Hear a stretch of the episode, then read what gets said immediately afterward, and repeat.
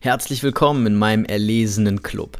Wir träumen von einer Welt, in der Väter ihre Männlichkeit wieder ausleben und gleichzeitig zum Profi für Familienangelegenheiten werden. Für gesunde, sexuell aktive Beziehungen, stolze Männer, stolze Frauen und starke, selbstbewusste, glückliche Kinder. Schau dich in Ruhe um und fühl dich ganz wie zu Hause. Hi. Guten Tag. Hallo. Ähm, ja, wir haben gerade schon ein bisschen gequatscht. Das ist für mich immer komisch. Das mache ich sonst auch nicht so. Eigentlich lege ich immer direkt los. Ähm, sag doch erstmal, wer du bist, was du machst und warum du glaubst, hier zu sein. Ja, also erstmal danke für den Raum, Philipp. Ich bin die Trish. Ich bin Mama von zwei Kindern. Ich bin 33 Jahre alt. Ich bin Unternehmerin und äh, ja, habe mir zur Aufgabe gemacht, Frauen wieder in ihre Kraft zu bringen. Genau, wieder zurück zu sich selbst zu bringen, weil ich einfach äh, aus eigener Erfahrung und in der täglichen Arbeit äh, einfach mitbekommen habe, dass sich Frauen auf dem Weg in die Mutterschaft selbst vor dem, was ich glaube, was ganz normal ist, und ich möchte sie wieder zu dem Weg zurückbringen, zurück zu sich. Stark. Wann, wann und warum ist dir diese Idee gekommen? Wann und warum? Also ich würde mal sagen, dass ich äh, auf jeden Fall durch eigene Erfahrung dahin gekommen bin. Ich äh, bin Mama geworden mit 25 und habe dann erstmal meinen kompletten Fokus auf dieses Kind gelegt. ähm, währenddessen auch noch alte Wunden geheilt. Das hat damals noch sehr, sehr gut funktioniert, als ich nun ein Kind hatte. Und als ich dann mein zweites Kind bekommen habe, habe ich gemerkt, dass es irgendwie in Disbalance äh, gekommen ist und ähm, ich diesen Fokus, bei dem Fokus auf zwei Kindern und den ganzen anderen drumherum, was ich so hatte, mich selber einfach komplett verloren habe. Also ich habe mir irgendwie jedes Buch, jede Information, jeden Podcast, alles, was ich mir hör, angehört habe, gedreht es sich irgendwie um Kindererziehung und um, wie kann ich noch besser Mama werden, wie kann ich noch besser Ehefrau werden, wie kann ich meine Haushalt noch besser schaffen. Also quasi wirklich sehr, sehr, sehr im, im Young, also sehr, sehr viel im Tun. Also ich war sehr äh, fokussiert, dass das Familienleben so läuft, immer angetrieben davon, dass es einfach in meiner Kindheit nicht so war, wie ich das gerne gehabt hätte. Ja, und irgendwann war, glaube ich, das erste Wochenende, an dem ich ganz alleine war, weil mein damaliger Mann mit den Kindern unterwegs war. Und ich wollte mir einen schönen Abend machen und äh, war dann einkaufen. Und dann stand ich beim Edeka und wusste nicht einmal mehr, was ich gerne esse. Und das war für mich wirklich ein, ja, ein Aha-Effekt irgendwie, dass ich mich so krass verloren habe, dass ich wusste, was ich nicht einkaufen kann, weil es meine Kinder nicht wollen oder weil es mein Mann nicht will, aber dass ich nicht bei mir wusste, was mich wirklich richtig glücklich macht. Mhm. Ja, und dann habe ich die Reise äh, zu mir selber begonnen und äh, habe auf dieser Reise gemerkt, dass ich nicht die Einzige bin, der so geht und äh, habe die Tools, die ich ähm, mir dann mittlerweile angeeignet habe, teile ich einfach auch mit anderen Frauen. Wann war dieser Moment in dem Supermarkt? Dieser Moment in dem Supermarkt, ich würde mal sagen, der ist äh, ungefähr zwei Jahre her. Mhm. Circa. Ähm, ja, und seitdem hat sich mein Leben echt äh, komplett verändert. Wow. Ich, also ich habe wirklich gerade so ein kleines bisschen Gänsehaut bekommen ähm, weil das ja für mich auch ein, ein echtes Herzensthema ist. Ne? Also diese Selbstaufgabe, finde ich, hat etwas unglaublich Trauriges mhm. und was unglaublich Dramatisches, weil es einfach, also ich habe in meinem Leben, ich habe das auch erlebt, auf eine, auf eine andere Art und Weise und aus anderen Gründen heraus. Und ich würde sogar mal sagen, spannenderweise, vielleicht sind deine Gründe so ein bisschen Mama und meine Gründe so ein bisschen Männer. Ich würde nicht sagen Vater, aber männerspezifisch. Aber was passiert mit Menschen, wenn sie dann den Weg zu sich finden? Das ist einfach so krass und so unglaublich. Und ähm, vor mir sitzt eine Frau, die strahlt, die auch was ausstrahlt. Die, das ist mein Eindruck. Ich habe dich bei Instagram ein bisschen verfolgt, die auch was schafft und wirklich was leistet und weiß, wovon sie redet. Und das in nur zwei Jahren. Und ähm, ja, meine Erfahrung ist halt ähnlich. Und deswegen deswegen hat es mich gerade ein bisschen gekribbelt. Also äh, wirklich schön. Lass uns ein bisschen darüber sprechen, wie du da so reingerutscht bist. Ähm, du hast gesagt, du wolltest vermeiden, also du wolltest es anders machen als deine Eltern. Mhm. Was heißt das? Mhm. Ich muss äh, ganz kurz nochmal zurückspulen, weil du hast gerade von, Selbstaufgabe gesprochen und das ist, glaube ich, äh, für uns Frauen ein ganz, ganz, ganz, ganz wichtiges Thema, weil wir, ich spreche jetzt einfach mal von wir und vielleicht fühlen sich manche angesprochen, vielleicht manche, sagen auch manche, nee, also bei mir ist es nicht so, aber weil viele Frauen von ihren Müttern oder von den Frauen, die sie geprägt haben, gelernt haben, dass Liebe gleich Selbstaufgabe ist. Also wir haben nicht das Privileg, mit Frauen aufgewachsen zu sein, die in ihrer Kraft waren und die gezeigt haben, auch wenn ich Selbstliebe praktiziere oder gerade weil ich Selbstliebe äh, praktiziere, funktioniert unser Familienleben, sondern die haben uns immer vorgelebt, ich gebe für dich auf und das bedeutet, dass ich dich liebe. Und im Gegenzug musst du aber dann auch Dinge machen, die mir wichtig sind. Also eigentlich äh, haben wir gelernt in einer emotionalen Abhängigkeit quasi, dass das Liebe ist. Und so führen wir unsere Partnerschaften, so führen wir auch vielleicht die Beziehung zu unseren Kindern. Und ähm, ich habe das in Perfektion äh, gelebt, bis ich einfach einen Burnout hatte und gemerkt habe, wenn ich mich nicht um mich selber kümmere, fällt alles in sich zusammen. Es ist halt einfach noch so, dass wir in dem System, in dem wir leben, egal wie gesund oder wie krank dieses System ist, aber wir leben in diesem System, es einfach so ist, dass äh, die Familie auf äh, der Mutter aufbaut, also dass wir einfach zu Hause sind und uns um die Kinder kümmern und um den Haushalt und um alles andere. Und der Mann durch dieses System, in dem wir leben, oft in die Passivität gedrängt wird. Und das ist mhm. einfach sehr ungesund für uns. Also das ist eigentlich keine gesunde Balance. Und äh, wenn wir in diesem System, so wie es es einfach gerade noch gibt, ähm, nicht auf uns selber achten, endet das nicht gut für alle, für keine von uns. Mhm. Also für mich klingt so durch, sag mir mal, ob ich das richtig verstanden habe, dass es, dass ihr eher so einem Bild folgt davon, wie Liebe funktioniert oder was eine Mutter auch leisten muss. Ist gerade ein Eichhörnchen auf meinem Fensterbrett. Oh, wie schön, ein Krafttier. Das schmeißt hier gleich bestimmt wieder Blumentöpfe runter. Ah ja. Ähm, genau, deswegen kurz abgelenkt. Aber also es ist so ein, so ein Bild davon, ich bin jetzt Mutter, deswegen muss ich. Und du hast dann angefangen, ganz viele Podcasts zu hören, Bücher zu lesen, wo dir dann gesagt wurde, du musst, du hast zu, du sollst dies und jenes tun, sonst bist du eine schlechte Mutter.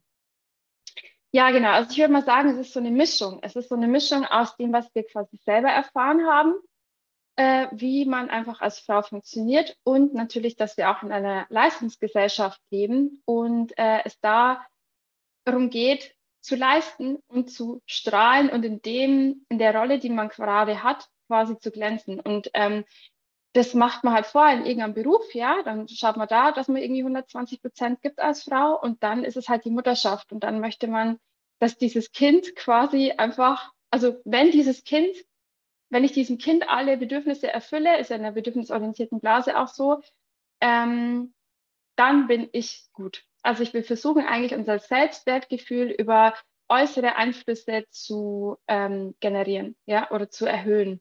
Mhm. Und das ist vorher der Job, das ist dann vielleicht der Mann und dann ist es das Kind. Und ähm, wenn es dann nicht so funktioniert, wie wir uns das vorstellen, dann denken wir, dass wir schlecht sind, ja. Also das hat ja dann, wir schauen uns quasi nicht an, was die Wahrheit ist, sondern wir beziehen halt alles auf uns.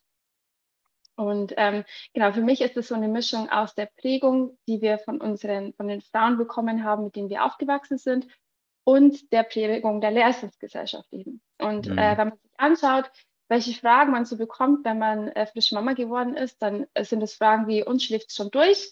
Und äh, hast du gestillt und wie hast du geboren? Und also es sind ja immer Leistungsfragen, auch wenn man das nicht zu über, überbewerten darf. Es sind halt, ähm, unsere Gesellschaft versucht oder die Leute versuchen irgendwie in Smalltalk zu uns, äh, also mit uns zu kommen. Und äh, das ist für mich sehr toxischer Smalltalk, aber es ist halt Smalltalk. Und wenn wir gut in unserem Selbstwert sind, dann äh, können, wir da, können wir uns da gut abgrenzen und uns denken, ja, ich habe halt so und so geboren, ich bin mit mir im Reinen. Aber mhm. häufig sind wir eben nicht mit uns im Reinen und ähm, dann triggern uns solche Sätze natürlich und wir versuchen noch mehr, äh, ja genau, äh, dem Bild der perfekten Mutter zu, ähm, zu entsprechen. Mhm. Und dann kommt ja noch, also wenn es jetzt nur die Kinder wären, Ne? Aber es kommen ja dann noch Themen wie Haushalt dazu, wie du hast gesagt, ihr müsst dann strahlen. Ja, also man muss ja auch so tun, als wäre immer alles wunderbar mit den Kindern. Ähm, ja. Ich denke an, an Situationen, die ich fast täglich erlebe, wo Eltern ganz leichtes, unangenehmes Verhalten der eigenen Kinder dann sofort runterspielen oder da so drauf reagieren, obwohl es ganz normales kindliches Verhalten ist ne? weil so eine, weil so eine, so eine Konkurrenz irgendwo auf eine Art herrscht, also so ein ständiger Vergleich. Ich würde es nicht mal unbedingt Konkurrenz nennen, aber es ist so ein ständiger Vergleich. Und wenn mein Kind jetzt auf dem Spielplatz dem anderen Kind den Eimer wegnimmt, dann bin ich gleich eine schlechte Mutter. Und ich fremdschäme mich immer so ein bisschen, muss ich sagen, wenn dann so ein Kommentar kommt, so eine, so eine Ausrede. Sowas wie, ja, die Annika ist gerade in der Trotzphase oder irgendwas, wo ich mir denke, hey, das ist doch, ist, das, du brauchst mir nicht erklären, warum dein Kind das macht. Das ist ein Kind, ne? Ja. Ähm, und daraus folgt dann die Selbstaufgabe. Also ich kümmere mich um alles im Außen, nur nicht um mich. Ja. Okay. Dazu muss ich aber auch noch sagen, Philipp, aus meiner Sicht ist es halt so, dass wir uns gerade in wie so einer Art, so empfinde ich es, in so einer Zwischenwelt befinden. Also das alte, also was jetzt Kindererziehung nenne ich jetzt einfach mal, oder Kinderbeziehung, ähm, was das betrifft, ist das Alte noch nicht so ganz weg und das Neue noch nicht so ganz da. Und ich glaube, was Mütter in, in diesem Zwischenfall, wenn sie sich erklären, quasi machen, ist zu erklären, warum ist mein Kind so. Ich glaube, dass unsere Eltern oder viele ältere Generationen einfach noch nicht so richtig verstanden haben, warum Kinder so sind, wie sie sind, weil wir ja einfach auch nicht so ähm, aufgewachsen sind und sie dieses Wissen noch nicht hatten. Heute ist es so ein bisschen andersrum. Also ich glaube, das kippt gerade. Also früher hatte man, glaube ich, sehr viel Haltung und wenig Wissen. Und jetzt haben wir sehr viel Wissen, aber noch wenig Haltung, was sich in dieser, in diesem Erklären auch immer wieder zeigt. Ähm, ich glaube, es ist einfach der Versuch von Müttern zu erklären, mein Kind ist so, weil es ist okay und sich das auch selber nochmal zu sagen. Ich glaube, dass das auch, also wie Menschen dir begegnen oder was wir sagen, sagt sehr, sehr viel über uns selber aus. Und wenn wir aber schaffen, dabei die Worte, die wir nutzen, auch also für uns zu nutzen, also zu gucken, oh, ich erkläre jetzt gerade, warum mein Kind so ist. Warum mache ich das? Weil ich Unsicherheiten habe weil ich das Gefühl habe, ich muss mich erklären. Also wir haben diese Selbstverständlichkeit noch nicht, dass unser Kind so sein kann, wie es ist, weil wir die Selbstverständlichkeit für uns auch noch nicht spüren. Mhm. Und ähm, ja, also für mich gibt es immer, also ich arbeite ganz, ganz viel mit Yin und Yang quasi, also dieses Symbol kennen ja ganz, ganz viele, aber manchmal ist die Bedeutung noch nicht so ganz klar. Und ich glaube, dass das Leben einfach immer im Balance ähm, funktioniert. Und gerade da wir im Wandel sind, muss einfach, also schwingt quasi das eine, was wir von früher kennen, was in einem Extrem war, gerade ins andere Extrem. Ich glaube, das ist wie bei einem Pendel. Da muss es erstmal von links nach rechts und links nach rechts, bis es irgendwann mal die Mitte findet. Und ich glaube, ähm, dass du mit deiner Arbeit und auch ich mit meiner Arbeit dafür sorgen dürfen, dass wir quasi in die Mitte kommen. Mhm. Ja, es resoniert, was du sagst, hundertprozentig. Und ich glaube, es ist auch also ähm, ich sage immer, wir Väter, wir wollen es anders machen als unsere Väter, aber wir wollen auch keine zweiten Mütter sein. Und das gilt eigentlich, jetzt wo du das erzählst, für Mütter genauso. Ähm, oder für Eltern vielleicht im Allgemeinen. Wir wollen es anders machen als unsere Eltern, aber wir müssen halt selber jetzt so ein bisschen rausfinden, wie wir es machen wollen. Und ich erlebe auch ganz klar eine riesen Unsicherheit und auch, wie du sagst, eine Überreaktion in die falsche Richtung, wo dann beispielsweise bedürfnisorientierte Pädagogik genommen wird und daraus wird Selbstaufgabe gemacht, wo es ja in keinster Weise drum geht. Ähm und was mir viel, also ich finde, der, der Satz, der eigentlich viel häufiger fallen müsste, ist, ich habe ehrlich gesagt keine Ahnung. Ja. Und es ja, ist ja also ja, ne, ja. Pädagogik oder Mhm. Erziehung oder jetzt sagt man das ja nicht mehr, weil man jetzt Beziehung sagen muss. Ne? Das ist ja auch wieder so ein neues Konzept, was uns irgendwie übergestülpt wird, was, was ganz viele Leute massiv falsch verstehen. Ähm, wobei dann auch wieder die Frage ist, was ist da überhaupt richtig und falsch? Aber die Sache ist, am Ende haben wir immer noch keine Ahnung, wie man richtig in Anführungszeichen oder perfekt in Anführungszeichen erzieht. Und dann kommt ja noch dazu, dass wenn wir das könnten, wenn wir perfekt erziehen könnten, was würden da für Menschen bei rauskommen? Also die Fehler, die wir machen, sind ja nicht nur wichtig, sondern sind essentiell für die Charakterentwicklung unserer Kinder.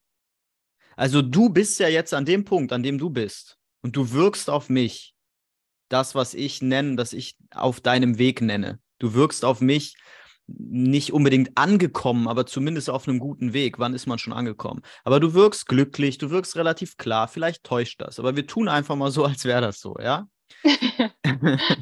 ähm, da bist du ja nur hingekommen durch die Fehler deiner Eltern, weil du dann deine eigenen Fehler gemacht hast, weil du deinen Schmerz hattest, weil du den eben zu dir genommen hast, natürlich auch.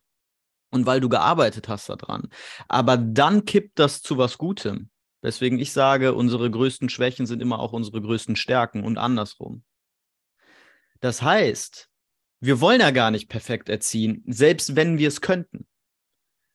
Und trotzdem Mhm. tun wir so, als hätten wir den absoluten Plan. Und als wüssten wir die ganze Zeit immer genau, was unsere Kinder machen und als, als würden sie sich immer irgendwie top verhalten und so. Und irgendwie, ich wünsche mir manchmal ein bisschen mehr Lockerheit und Mhm. die, die Bereitschaft, Fehler zu machen in dem ganzen Thema.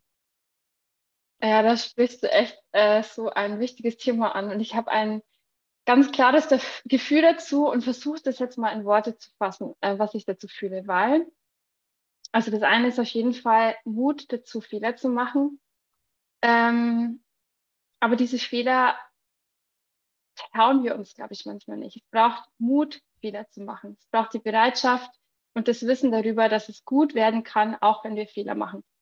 Und ähm, warum eignen wir uns Eltern oder ich spreche jetzt mal von uns Müttern, wir Frauen uns so viel Wissen an, weil wir denken, dass es uns Kontrolle gibt. Wir denken, wenn wir viel Wissen haben, auch in unserer Leistungsgesellschaft haben wir in der Schule so gelernt, wenn wir Wissen haben, dann wird am Ende alles gut. Und dann werden wir irgendwie süchtig danach und merken bei jeder kleinsten Unsicherheit, oh, da muss ich mir einen Podcast anhören, da muss ich mir ein Buch dazu kaufen und so weiter. Also man kommt dann quasi in dieses Fahrwasser rein. So, was ändert sich aber jetzt, wenn ich, ähm, oder warum ist es denn so, dass ich das Gefühl habe, mit meinem Kind alles perfekt machen zu müssen, weil ich eben nicht das Bewusstsein darüber habe, dass ich gut bin mit meinen Fehlern. Und da kommen wir zu meiner, zu der Essenz meiner Arbeit, Selbstannahme und Selbstliebe. Wenn ich Selbstannahme und Selbstliebe nicht in meinen Alltag integriere, dann lehne ich mich immer wieder ab. Und wenn mein Kind Dinge spiegelt, die ich habe, die ich lebe, dann lehne ich das in meinem Kind ab und dann versuche ich, Dinge in meinem Kind zu ändern, die ich eigentlich in mir selber ändern müsste. Wenn mein Kind Fehler macht oder wenn mein Kind ist, wie es ist, äh, dann denkt man, oh Gott, oder irgendwas jetzt gerade halt, keine Ahnung, irgendeine Aufmerksamkeit oder irgendeine Auffälligkeit in Anführungstrichen, ich mache ganz große Anführungsstriche, dann denke ich so, oh Gott, also es hat irgendwie damit zu tun, dass ich als, als Mutter nicht genüge. Oder, oh Gott, wenn ich das so und so mache, dann wird das und das passieren und dann macht es dasselbe wie ich und dann wird es wie ich. Ja, und dann? Und wenn es dann wird wie du, ist es dann was Schlechtes? Also darum, also ich finde es total spannend, wie diese Spirale ist, dass man, dass ich, ich denke, dass wir viele, viele Dinge machen, um zu vermeiden, dass unsere Kinder werden wie wir. Und wenn ich mir denke, dass mein Kind wird wie ich, dann sehe ich, dass es Herausforderungen hat in seinem Leben. Aber ich glaube nicht, dass ich das verhindern kann, dass es Herausforderungen haben wird in, in, in, in ihrem Leben. Der Unterschied ist aber, und das hat mir ganz, ganz viel Heilung gegeben, der Unterschied ist, dass ich nicht aufhören werde, an der Seite meines Kindes zu sein. Und das ist anders als bei unseren Eltern.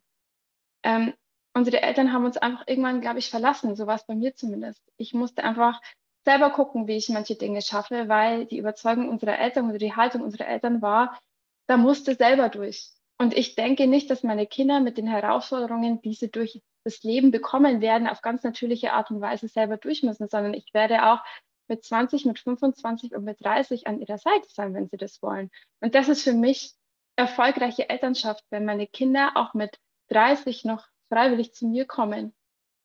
Das ist das, was ich will. Ich möchte immer weniger versuchen, perfekt zu sein mit meinen Kindern und alles richtig zu machen. Und allein das ist ja schon eine riesige Herausforderung, da aus diesen Prägungen, die wir haben, auszusteigen und im Alltag immer wieder zu sagen, das, was ich mache, ist gut genug mit all den Fehlern, die ich mache. Und auch meine Kinder sind mit ihren Auffälligkeiten oder mit ihren Wunden, die sie vielleicht haben werden, gut genug. Mhm. Ja, du hast ganz viel gesagt ähm, und ich gehe, ich gehe eigentlich überall mit. Also ich würde sagen, erstmal, das, was du ansprichst, ist das, was, was Chris Brover und ich authentische Vaterschaft genannt haben. Dass es eigentlich darum geht, wenn wir, wenn wir wirklich mal, und wir haben uns lange mit Pädagogik und mit diesen ganzen Themen und mit unterschiedlichen Strömungen auseinandergesetzt, und am Ende kommen wir immer wieder bei dem Punkt an, dass es eigentlich darum geht, man selbst zu sein, an erster Stelle. Mit seinen Fehlern eben. Ne? Also, in, weil wir das ja auch vorleben. Also, wenn ich meinem Kind vorlebe, dass es okay ist, man selbst zu sein und Fehler zu machen, dann wird mein Kind das mit einer höheren Wahrscheinlichkeit auch mal erreichen. Und der zweite Punkt, der dann natürlich kommen muss, ist, dass man eine Beziehung zum Kind hat dass man also Zeit verbringt, dass man und dass man nicht Probleme aus dem Weg räumt für das Kind. Und das ist der zweite große Punkt, den du angesprochen hast, sondern dass man das Kind durchbegleitet. Und das heißt für mich einmal durch das Problem, durch das weltliche Problem, wenn das Kind das will.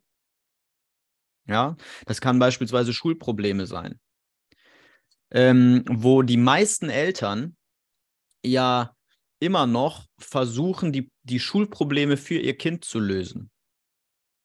Indem sie beispielsweise sagen, du musst jetzt aber lernen für deine Mathearbeit morgen, sonst wird das nichts, sonst schreibst du eine 5 oder so. Ähm, wo ich sage, brauchst du meine Hilfe in der Schule? Und mein Kind kann dann sagen ja oder nein. Und wenn es nein sagt, dann braucht es keine Hilfe. Und wenn es dann eine 5 schreibt, dann ist das doch nicht mein Problem. Ich bin aber jederzeit und immer da. Und natürlich irgendwo mit einem Ziel dahinter. Irgendwo mit einem Gedanken dahinter, dass ich mir wünsche, dass mein Kind selbstbewusst wird, stark wird, am Ende seinen eigenen Weg geht. Ja, ich habe hier eine der ersten Podcast-Folgen, habe ich das Ziel von Erziehung genannt, wo ich das in über einer Stunde runterbreche. Das ist, äh, darum geht es mir, ja, aber das ist auch wieder mein, mein persönlicher Wert. Das heißt nicht, dass das Eltern allgemein so gehen muss, aber ich habe schon Gedanken dabei. Irgendwo. Ne? Ich mache das nicht einfach so, sondern ich habe schon Gedanken dabei, dass ich mir wünsche, dass meine Kinder zu sich selbst finden, dass sie sich trauen, sie selbst zu werden, was auch immer das heißt, und eben auch die entsprechenden Skills sich aneignen, um dann ihren Weg gehen zu können. Und mhm. das andere Thema, also das waren die weltlichen Probleme und das andere Thema sind ja emotionale Herausforderungen, wo es dann auch darum geht, das Kind dadurch zu begleiten. Und das, glaube ich, haben unsere Eltern oder die Generation unserer Eltern haben die einfach nicht gewusst, mhm. dass wie, wie hilfreich und wie nützlich das ist und wie resilient Menschen werden, wenn wir sie als Kinder durch ihren Schmerz durchbegleiten, anstatt ihnen direkt immer zu sagen, mach doch mal das, lass doch mal dies, hör doch mal auf. Ne, das, mhm. das große, der große Satz, der immer genannt wird, ist, Indianer, kennt keinen, Indianer kennen keinen Schmerz. Für mich auch ein bisschen inflationär benutzt, weil manchmal darf man schon auch die Zähne zusammenbeißen lernen. Aber am Ende wenn mein Kind eine schmerzhafte Erfahrung macht. Und das kann sein, dass es sich auf die Nase legt, das kann sein, dass es irgendwas nicht darf, was es gerne will, dass es irgendwas nicht schafft oder dass es ein, von einer Freundin oder einem Freund schlecht behandelt wird oder so. Dann zeige ich meinem Kind erstmal keine Lösung auf, sondern ich frage immer, wie fühlst du dich? Und dann lasse ich mein Kind einfach fühlen und bin aber da als Stütze. Und wenn mein Kind dann Hilfe will, dann, ja, das hatten wir gerade schon. Also eigentlich machen wir genau das Gleiche, nur du mit Frauen und ich mit Männern, oder? Ja, kann man so sagen, ja. Ich habe jetzt noch zwei Gedanken dazu, wenn ich ja, darf. Klar. Hm. Also erstens mal, hast du am Anfang gesagt, authentische Vaterschaft. Um authentisch zu leben, muss man erstmal bei sich ankommen. Und ich glaube, dass das die wenigsten Menschen machen, auch an den Partnerschaften. Also ich sehe sehr viele Partner und habe auch selber Partnerschaft so gelebt, äh, die nicht authentisch war. Also ich habe eine Rolle gespielt von einer Frau, von der ich dachte, dass sie perfekt ist. Das war aber nicht ich. Und bei meinem Ex-Partner war es genauso. Also ich bin nicht mehr zusammen mit dem Vater meiner Kinder. Äh, war total spannend. Jetzt muss ich mal schauen, ob ich das zweite noch hinbekomme. Nee? Dann lass uns ähm. erstmal dabei bleiben. Wie ist das denn mhm. dann auseinandergegangen? Also hatte das zu tun mit deiner Erkenntnis? Mhm. Ja, ich habe gemerkt, je mehr ich zurück zu mir gekommen bin, dass ich äh, im Traumabonding war. Ich weiß nicht, wem das ein Begriff ist, aber dass ich mich quasi für eine Beziehung entschieden habe, die ähm, sehr an den Beziehungen anknüpft, die ich aus meiner Kindheit kenne. Und wenn ich mich quasi immer wieder für diese Beziehung entscheide, entscheide ich mich eigentlich auch immer wieder gegen mich. Und äh, wir verstehen uns sehr, sehr gut. Ich bin sehr gut befreundet mit dem Vater meiner Kinder. Da bin ich auch sehr glücklich darüber. Ähm, aber mit meiner Entwicklung habe ich auch die Beziehung losgelassen und äh, eine Doppelhaushälfte losgelassen. Und äh, ich hatte eigentlich alles, was äh, eine perfekte Frau haben sollte in der Gesellschaft. Ich hatte zwei Kinder. Ich war, also ich war schwanger, da war ich 30 mit meinem zweiten Kind, hatte ein Haus und äh, habe mir gedacht, also eigentlich müsste ich doch total glücklich sein, aber ich war es nicht. Ich war es einfach nicht. Und ähm, genau, das hat sich dann ähm, ähm, in der Zeit dann einfach so gezeigt, dass äh, ich mehr und mehr auf die Suche nach meinem Glück gehen muss und mhm. äh, mein Glück finden muss, genau. Und ähm, in dieser Zeit habe ich dann auch äh, zu der Polarität gefunden, ähm, habe quasi gemerkt, ähm, was mein Anteil in unserer Beziehung war, also was mein Anteil auch war, warum mein Mann immer passiver wurde, warum ich äh, gar keinen Zugriff mehr zu ihm hatte, warum ähm, ich irgendwie gegen die Wand gesprochen habe, warum ich immer mehr machen musste, noch mehr, noch mehr, noch mehr, noch mehr und er noch weniger, noch weniger, noch weniger. Also ich möchte nicht von Schuld sprechen, aber ich habe einfach meinen Anteil erkannt. Ich spreche da wieder von Yin und Yang quasi ähm, und habe in dieser Zeit äh, vor allem nach der Trennung auch wieder meine Weiblichkeit gefunden. Und Weiblichkeit fühlt sich einfach ähm, für viele Frauen, glaube ich, sehr, sehr gefährlich an. Sehr, sehr un, sehr, sehr neu, ungewohnt.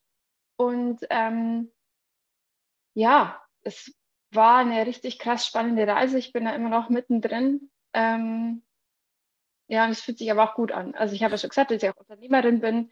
Mhm lebe auch da immer mehr meine Weiblichkeit. Also es ist, ähm, weiblich zu leben, ist, da braucht man echt Eier. ja. Mhm. Warum? Warum? Weil wir in einer maskulinen Welt leben.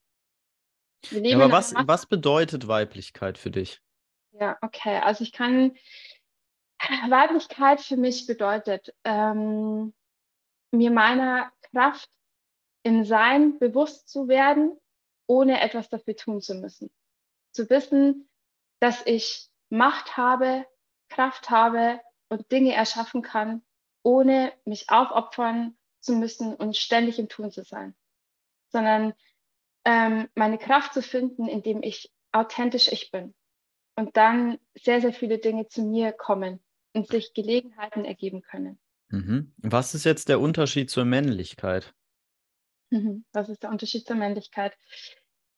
Ähm, also ich kann, es gibt ja da auch wieder unterschiedlich, äh, Unterschiedlichkeiten. Es gibt ja die toxische Maskulinität. Ich mag immer nicht von Männlichkeit und Weiblichkeit sprechen, weil dann viele Frauen und Männer immer gleich von Mann und Frau denken, also an Mann mhm. und an Frau denken. Und es sind ja männliche und weibliche Energien, die wir alle in uns haben. Also wenn ich wieder von Yin und Yang ausgehe, dann sieht man, kennt man diese weiße Seite mit dem schwarzen Punkt und die schwarze Seite mit dem weißen Punkt und wir tragen beides in uns. Und ich glaube, wenn wir das im Balance hinbekommen, dann ähm, sind wir quasi im Flow mit uns.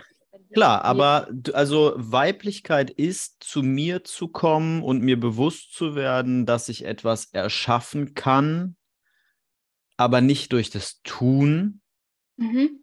Sondern durch eine Form von Energie, Ausstrahlung, mhm. Anziehungskraft. Mhm. Was, ist was ist Männlichkeit als, als Gegensatz dazu? Okay, ich muss jetzt auch mal sagen, also Weiblichkeit ist für mich die Yin-Energie, aber wir brauchen auch die Yang-Energie. Also die Yin-Energie ist für mich, ähm, entspannen zu können, ähm, zu sein, ähm, mir meiner Kraft bewusst zu sein, in mich, in mir anzukommen, ähm, magnetisch Dinge anzuziehen. Mhm. Und die Yang-Energie ist für mich, fokussiert zu handeln, ähm, zu tun, äh, zu planen, zu organisieren, Dinge in die Hand zu nehmen, vorwärts zu gehen, zukunftsgerichtet. So. Und das Yin ist eher zentriert im Hier und Jetzt. Ja, so. okay. Ich spreche deswegen von Yin und Yang, weil wir beides brauchen. Wir ja, das sind die Punkte, ne? Genau, wir brauchen beides in uns. Jetzt versuchen aber viele Frauen im Außen irgendwas zu kreieren, was ihnen, was im Innen fehlt und wünschen sich dann einen Mann, der aber fokussiert ist, der aber das macht, der aber das macht, ähm, sind aber selber quasi im Yang, in Überschuss vom Yang, weil wir auch so geprägt wurden. Unsere, unsere Welt ist Yang. Also wenn ich in die Arbeit gehe, dann tue ich, dann fokussiere ich mich, dann organisiere ich, dann und so machen wir das in unserer Weiblichkeit oder in unserer Mutterschaft, sorry, nicht Weiblichkeit, sondern in unserer Mutterschaft machen wir das auch. Und ähm, ich weiß nicht, ob viele Frauen da jetzt mitgehen können, aber meine Erfahrung ist, dass wir das erste Mal richtig in unserem Yin ankommen, wenn wir erstmal, wenn wir unsere Menstruation haben, da äh, ist aber das Yang noch zu überschüssig, aber so richtig krass, wenn wir schwanger werden, dann passieren plötzlich Dinge, äh, die wir nicht mehr planen können, sondern da müssen wir ankommen, da müssen wir vertrauen, da müssen wir loslassen, da müssen wir da kommen wir quasi voll und ganz in unserer Weiblichkeit an. Und ich glaube, das hat auch damit, also ich glaube, dass viele Mütter gespürt haben, dass mit dieser Schwangerschaft und der Geburt auf einmal ein neues Tor aufgegangen ist, dass da auf einmal neue Dinge passieren und man vielleicht in der Elternschaft dann noch schafft, weiter dieses Yin zu erhalten, also quasi mehr diese Balance zu schaffen und das aber irgendwann wieder kippt, wenn man arbeiten muss und wenn man ähm, der die ganzen Sachen halt wieder organisieren muss mit den ganzen drumherum, was halt die Kinder so ausmacht. Mhm. Und wieder in das Yin zurückzufinden, ist äh, für mich aus meiner Sicht äh, die große Aufgabe kollektiv, also auch für Männer, aber ich spreche auch äh, spreche für die Frauen und äh, genau, das ja. ist äh, sehr, sehr heilsam für uns. Da sind wieder ganz viele Sachen dazu. Also wir werden es weder schaffen, über unser drittes Thema zu reden, noch werden wir es schaffen, über unsere äh, Zusammenarbeit zu sprechen. Das müssen wir ja, okay. ähm, weil du hast nur noch eine Viertelstunde. Ähm, aber ich habe einiges dazu zu sagen. Also das erste ist, bei Männern ist es genauso. Also bei den Männern, mit denen ich arbeite, ist auch am Ende fast immer das Thema, dass das, was sie suchen, suchen sie im Außen. Sie müssen das aber sich eigentlich im Innen erarbeiten. Also es ist ja. auch bei Männern ein Riesenpunkt und ich gebe dir recht, dass das an unserer Erziehung, an unserem Bildungssystem, an unserer Gesellschaft liegt, die einfach das Äußere, also das, was wir im Außen leisten und schaffen, sehr stark bewertet. Dafür mhm. werden wir bejubelt. Ja, wir werden bejubelt dafür, dass wir ein Sixpack haben, aber nicht dafür, dass wir glücklich sind. Dafür werden wir vielleicht sogar eher angefeindet, würde ich mal sagen, ja, weil wir Leuten damit natürlich einen Spiegel vorhalten. Ne? Ähm, also da gebe ich dir hundertprozentig recht. Dann fand ich sehr spannend den Aspekt, den du gesagt hast, dass Weiblichkeit, und da habe ich so ein bisschen drauf gewartet, dass das viel mit Loslassen und mit Hingabe zu tun hat, weil ich muss ja, wenn ich, und du hast gesagt, sowohl Männer als auch Frauen haben diesen Anteil, ich habe mich damit massiv in meinem Leben auseinandergesetzt und mache das immer noch. Also wenn man so will, meine weibliche Seite, meine Yin-Energie. Ähm, wenn, ich muss ja wahnsinnig vertrauen dafür. Mhm. Und eben loslassen damit ich einfach sein kann. Und du hast es ganz am Anfang gesagt, dieses, dieser Fokus auf das Außen hat viel mit Kontrolle zu tun. Also ich mhm. glaube, wenn ich mache, dann kontrolliere ich meine Umwelt und meine Außenwelt. Und wenn man aber mal anfängt, das einfach zu lassen und einfach mal zu vertrauen und sich stattdessen zu fokussieren auf, ich spreche immer von der Frequenz, auf der wir schwingen. Ja, das klingt sehr spirituell. Ist es an der Stelle auch? Aber eigentlich hat es auch was mit Fokus zu tun. Also worauf fokussiere ich mich? Wenn ich überall, wenn ich mich die ganze Zeit nur auf toxische Männlichkeit fokussiere, dann werde ich die auch überall finden. Wenn ich mich die ganze Zeit auf Liebe und Freundschaft fokussiere, dann werde ich die auch überall finden. Ja, und ähm, deswegen ist es am Ende, hat es mit, auch mit unserem Gehirn zu tun und so weiter. Aber wenn ich anfange damit loszulassen, dann merke ich plötzlich, dass Dinge zu mir kommen.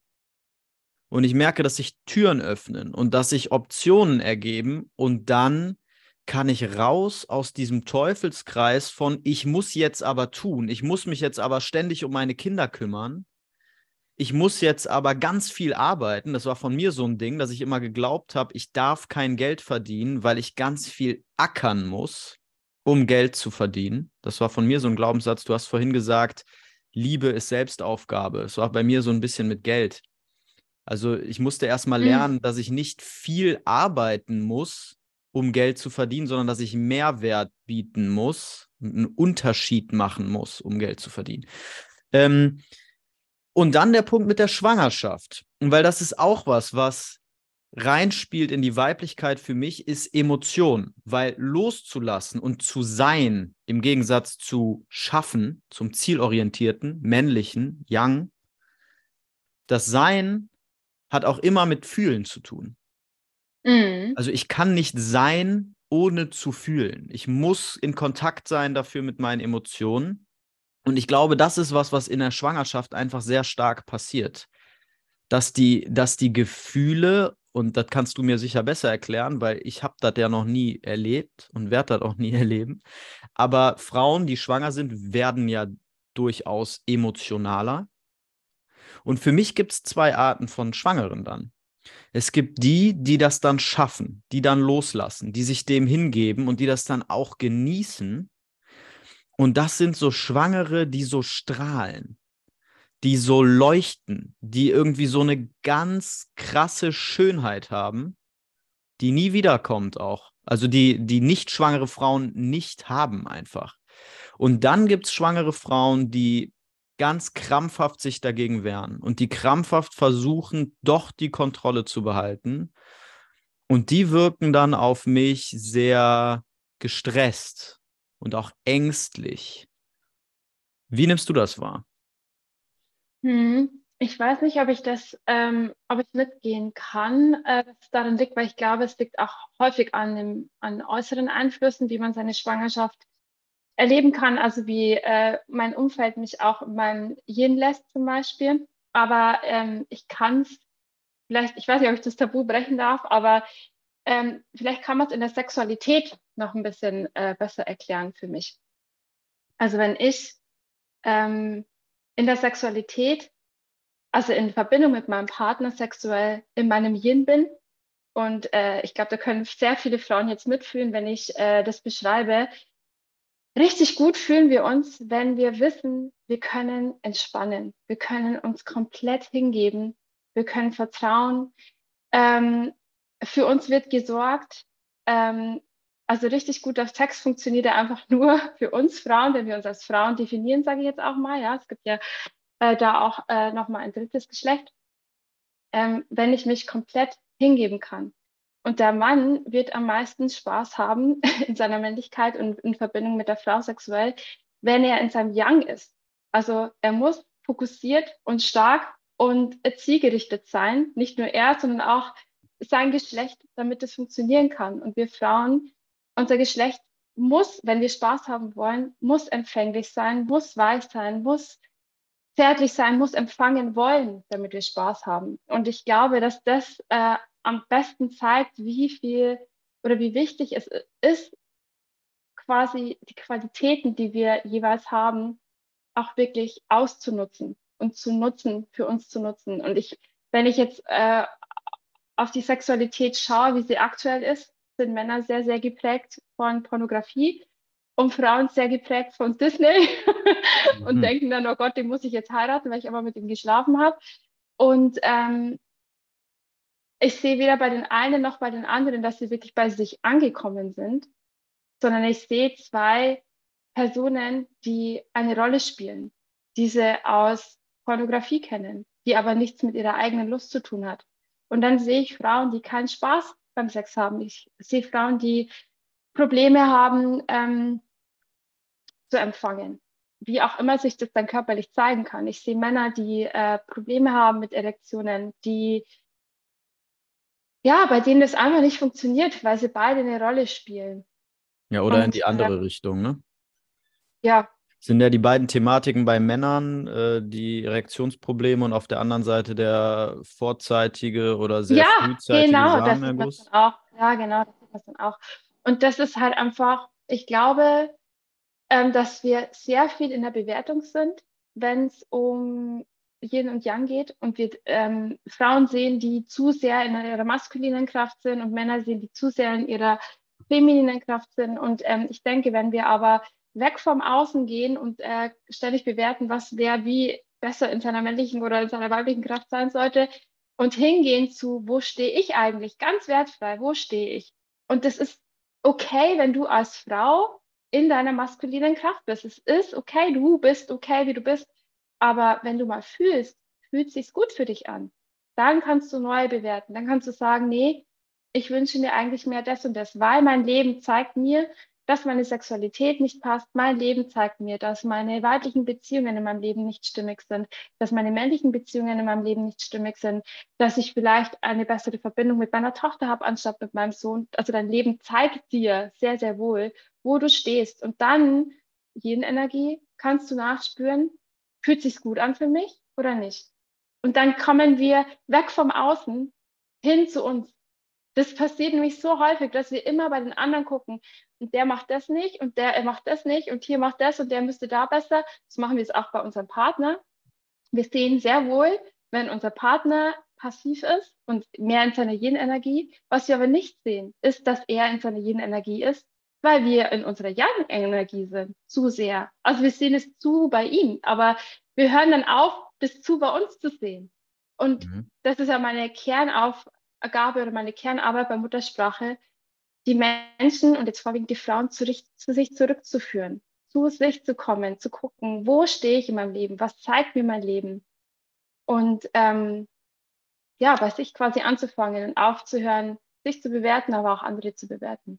Mhm, das ist spannend, weil ich mache das ja genau andersrum. Ich arbeite dann mit den mit den Vätern und äh, die fragen sich, warum ihre Frauen nicht in der Yin-Energie sind und dann mhm. sage ich auch, weil du das bist. Ne? Also ja. du, und das, das ist, deswegen ist der sehr gut, dass du das Thema Sexualität aufgemacht hast, weil es das sehr gut beschreibt.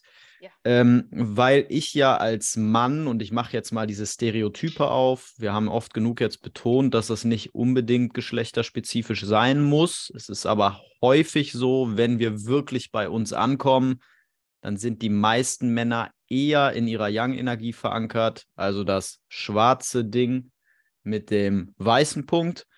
Und die meisten Frauen sind eher in ihrer Yin-Energie verankert, also die weiße Fläche mit dem schwarzen Punkt. So sehe ich das zumindest. Und ich muss natürlich als Mann, wenn ich will, dass meine Frau das erreicht, dass sie loslässt, dass sie zu sich kommt, dass sie entspannt, muss ich natürlich einen Rahmen schaffen, in dem sie das auch kann. Und ähm, dann ist es immer noch Aufgabe der Frau, das auch zu tun. Ja, also ich kann da nicht, ich habe da am Ende keine Kontrolle drüber, ob meine Frau dazu in der Lage ist oder nicht, aber ich muss diesen Rahmen schaffen. Und wenn ich die ganze Zeit in meiner emotionalen Seite bin, in meiner ich fühle und lass mich vom Gefühl leiten. Ich bin heute hier, morgen dort und eben nicht verlässlich und nicht klar in meiner Energie und nicht stark in meiner Energie und nicht präsent. Ja, das ist auch ein ganz häufiger Punkt, dass viele Männer nicht präsent sind im Umgang mit ihren Frauen. Also, ne, klassisches Ding, du bist da, aber du bist irgendwie nicht richtig hier. Ähm, dann ist es für eine Frau wesentlich schwieriger, sich fallen zu lassen. Natürlich. Ne? Und das Thema Sex, finde ich, ist, ist super dafür, um das zu verstehen, weil eine Frau, die allermeisten Frauen können überhaupt nur zum Orgasmus kommen, wenn sie sich entspannen können. Und das ist bei uns Männern ganz anders. Ja, wir können kurz mal irgendwo zumindest die meisten Männer, kurz mal irgendwo in ein Zimmerchen für uns gehen, äh, alles ausblenden, Bilder hochfahren in unserem Kopf und relativ schnell zum Orgasmus kommen, wenn es nötig ist. Ne? Das heißt also, Frauen brauchen diese Entspannung auch in der Sexualität und sie müssen sich ja auch öffnen. Also wörtlich müssen sie sich öffnen, um den Mann hineinzulassen. Ja, also auch das ist ja schon, dafür braucht es ja schon unglaubliches Vertrauen in den Moment und in die Situation. Das Einzige, wo ich noch ein bisschen was hinzufügen möchte, ist das Thema zielgerichtet sein in der Sexualität, weil ich glaube, ich weiß, was du meinst, aber das, glaube ich, führt zu Missverständnissen bei vielen Männern weil es eben häufig so ist, dass Männer dann sehr zielgerichtet denken in der, im sexuellen Kontakt, im Sinne von so, ich muss jetzt sie zum Orgasmus bringen und dann muss ich selber zum Orgasmus kommen. Und darum geht es eben nicht. Und darum geht es auch nicht, wenn ich von männlicher Führung oder männlicher Energie rede, sondern es geht darum, einen Rahmen zu schaffen, in dem Kontakt, in dem Polarität stattfinden kann, in dem männlich-weibliche Polarität gemischt mit Körperkontakt stattfindet. Das heißt, es geht darum, die Frau erstmal zu fühlen, aber den, den Rahmen zu halten in, einer, in einem energetischen Sinn. Also in Führung zu sein, zu leiten, zu lenken, eine Frau nicht zum Orgasmus zu bringen, sondern eine Frau ins Fühlen zu bringen. Und dann kommt der Orgasmus, wenn ich das über eine lange Zeit mache oder über eine Zeit, die lang genug ist, dann kommt der Orgasmus automatisch. Sofern die Frau das möchte und vertrauen kann und sich hingeben kann. Und das, finde ich, beschreibt es sehr, sehr gut. Hast du noch zum Schluss zwei, drei Tipps für die Frauen, wie sie es schaffen können, in ihre Yin-Energie zu kommen und für Männer, wie sie ihre Frauen darin unterstützen können? Mhm. ähm, zwei Sachen. Also erstmal mir folgen natürlich. ja, wie macht man das? Äh, auf Instagram, mutter.sprache, so folgt man mir. Ähm, ich würde sagen, dass der Content und auch die, äh, die Sachen, die ich mache, ich spreche auch viel über den äh, weiblichen Zyklus und so weiter, uns auf jeden Fall in die Energie bringen ja, sich einfach mal damit auseinanderzusetzen, was, wo, also wo lebe ich quasi beim Yang und wie viel Yin lasse ich zu? Also einfach erstmal bewusst werden, weil sonst äh, ist man gleich wieder im Tun. Ich sehe jetzt schon wieder alle Frauen, wie sie äh, Yin, Yin googeln und äh, sich jetzt Podcast zu Yin und äh, ah, Yin, ah ja, okay, da steht Yin, okay, da muss ich das und das und das machen. Das ist schon wieder Yang-Energie. Deswegen erstmal sein damit, ja, erstmal sein, ohne jetzt schon wieder Informationen zu holen und das zu, zu studieren. Ähm, und wie, ja, und das dieselbe Antwort für die Männer, also einfach zu gucken, was ist denn mein Yang, wo stehe ich? Also wirklich zu gucken, in dieser Balance weiß zu lassen und wo stehe ich gerade? Wo stehe ich? Mhm. Das einfach zu machen, was für Frauen auch noch sehr, sehr wertvoll sein kann, das mache ich auch, sind Entspannungsübungen. Ähm, bei Männern weißt du wahrscheinlich besser, aber in die mhm. Entspannung zu kommen, also ähm, autogenes Training, ähm, progressive Muskelentspannung, also ich bin ja Trainerin für Achtsamkeit und Entspannung, sind auf jeden Fall Verbindungen, die uns dahin bringen werden. Und ähm, ja, wie das die Männer machen, das glaube ich, weißt du besser als ich. Ähm, ja, also sicherlich, ich, ich fasse mal zusammen, irgendwie einfach, einfach mal alles weglegen und fühlen. Ist, ist es das? Was dann die Yin-Energie sein lässt. Annehmen, mhm. was ist, fühlen. Es hat ja auch, geht ja in Richtung Meditation irgendwo. Liebe, Liebe, lieben. Mhm. Das würde ich sagen, lieben. Weil fühlen ist, ich glaube, dass wir, dass viele nicht fühlen, dass, sondern dass sie denken, dass sie fühlen. Wir denken, also wir denken ja. unsere Gefühle, aber ja. wir fühlen. Deswegen ja. würde ich sagen, lieben. Wie lieben geht, das wissen wir. Ja. Wir mehr Liebe in unser Leben zu bringen, in unserem Haushalt zum Beispiel, jetzt ist es ja schon sehr stereotyp, dass ich jetzt Haushalt sage, aber ich habe zum Beispiel jetzt kurz vor unserem Podcast-Interview noch schnell, äh, nicht noch schnell, habe ich meine Bettlaken zusammengefaltet. Mhm. Und ich habe die nicht zusammengefaltet, sondern ich habe die zusammengefaltet. Mhm. Mit Liebe. Ich habe mir das ja. angeschaut, ich habe es ausgestrichen, ich habe es zusammengelegt. Mit Liebe. Einfach mhm. Liebe in dein Leben zu bringen. Und das kannst du in deinem Young nicht. Du kannst nicht, du kannst schnell deinen Haushalt machen und schnell kochen und das und und und. Aber ja. wenn du das mit Liebe machst, dann ja. bist du in deiner Energie. Okay, dann sage ich noch kurz abschließend was zu der Yang-Seite des Ganzen, weil das, was für die Yin-Seite Liebe ist, ist für die Yang-Seite Präsenz oder Fokus. Denn da geht es ums Tun und ums Schaffen. Und ich gebe dir recht, viele Männer müssen auch mehr in Kontakt mit ihrer Yin-Energie kommen. Aber um diesen Rahmen zu schaffen, muss ich als Mann auch einfach leisten.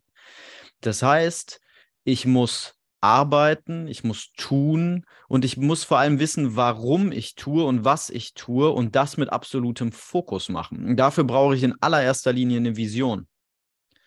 Ich brauche eine Vision für mein Leben und ich brauche eine Vision für das Familienleben und für die Partnerschaft. Und die sollte im besten Fall meine Frau mit mir teilen und die sollte ich auch kommunizieren, damit meine Frau sagt, ja, das will ich auch. Habe ich gestern Abend erst mit meiner Frau gemacht, mal wieder.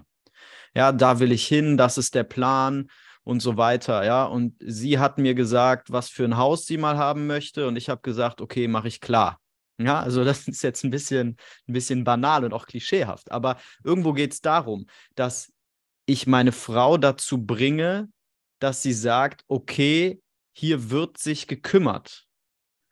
Und hier, hier werden Dinge geregelt. Und das bedeutet eben in der modernen Welt, dass ich als Mann auch viel Anteil nehmen muss an den Kindern, am Haushalt und so weiter. Allerdings nicht, damit meine Frau dann sagt, bist du ein toller Mann, du hast jetzt das Bett gemacht, du hast jetzt das Geschirr gemacht, sondern es geht darum, dass ich einen Rahmen schaffe, dass ich das tue aus einem Verantwortungsbewusstsein heraus.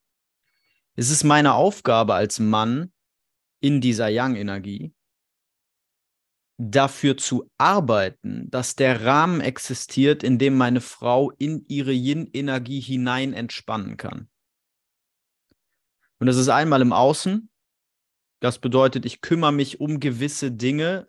Das muss immer mit der Partnerin passen. Das ist ganz unterschiedlich, was für Dinge das sind. Aber ich muss mich halt um das kümmern, um was sich gekümmert werden muss. Ich muss das tun, was getan werden muss. Wo viele Männer sich abends vor ihre Playstation setzen und das Zweite ist, dass ich das emotional halten muss, diesen Rahmen. Das heißt, wenn meine Frau durch eine Emotion durchgeht, dann darf ich als Mann stehen bleiben. Das ist der klassische Fels in der Brandung. Ja, ich bin der Fels, sie ist der Ozean. Da ist mal eine Flut, mal ist Sturm, mal ist Sonnenschein und so weiter. Aber ich bleibe stehen und ich bin da. Und Männer neigen dann eben dazu, immer gleich mit einer Lösung um die Ecke zu kommen oder, oder, oder wo es einfach darum geht, da zu sein und der Frau zu zeigen, dass sie sich emotional fallen lassen kann. Und noch als letzten Punkt dazu, dass man das in der Sexualität auch sehr gut zeigen kann, weil viele Männer sich wünschen, dass ihre Frauen sich im sexuellen Kontakt komplett fallen lassen, sich aber selber nicht fallen lassen. Und wenn ich als Mann mich das traue, mal selber ins Fühlen zu gehen und mal aus dem Kopfsex in den körperlichen Sex zu gehen, also zu fühlen, das zu erleben und auch rauszulassen, dann wird das dazu führen, dass meine Frau sich das auch traut, weil sie merkt, dass ich das tue. Also das ist ein, das ist ein schönes Beispiel, ja. Dass ich emotional diesen Rahmen schaffe, in dem die Frau merkt, okay, hier kann ich alles fühlen, was ich will. Ich kann wütend sein, ich kann traurig sein, und mein Mann am Ende wird er mich deswegen nicht verlassen und er wird auch nicht verbittern oder frustriert dadurch oder an Selbstwertgefühl verlieren oder an Selbstvertrauen verlieren. Ich kann das alles ausleben. Gut. Okay, sorry, dass ich dir die fünf Minuten geklaut habe. Ähm, du musst los, hat mich sehr gefreut. Ich würde gerne an irgendeiner Stelle das noch fortführen. Mal schauen, wie wir das schaffen und hinbekommen. Ich danke dir auf jeden Fall für die Zeit. Äh, ich finde auch, dass wir noch ein paar Sachen ergänzen müssen irgendwann. Ich würde mich freuen, wenn wir dann nochmal Zeit haben. Und ich freue mich äh, vor allem auf alle Frauen, die sich äh, für den Weg zurück zu sich entscheiden. Wie kommt man zu dir? Mutterpunktsprache bei Instagram. Gibt es noch ja. andere Wege? Es gibt noch einen Podcast, der ist ja wohl alt. Kann man sich auch gerne mal anhören. Vielleicht mache ich da immer mal, mache ich mal wieder was. Äh, aber auf Instagram mache ich auf jeden Fall das meiste. Wie heißt der Podcast? Auch Mutterpunktsprache. Okay. Alles klar. Werde ich beides verlinken. Vielen Dank für deine Zeit. Sehr gerne. Und viel Spaß beim Entspannen. Ja, danke. Gibt heute tatsächlich noch eine Entspannungssession mit mir. Sehr gut. Schön. Mach's Wir hören voneinander, ne? Mach's gut. Ciao. Ciao.